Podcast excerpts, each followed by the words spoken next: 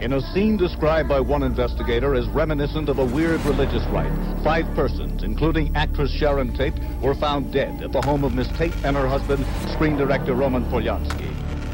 One officer summed up the murders when he said, In all my years, I have never seen anything like this before. What if everything you thought you knew about the Manson family was wrong? What if there was more to the story, hidden and kept secret for all this time? What if the events of August 8th, 1969 could have been stopped? What if the killers could have been behind bars before they acted out their crimes? What if somebody knowingly created They called themselves the family. There's nothing left of me anymore. And all the people that are in there, there's nothing left of them anymore. They're all Charlie too.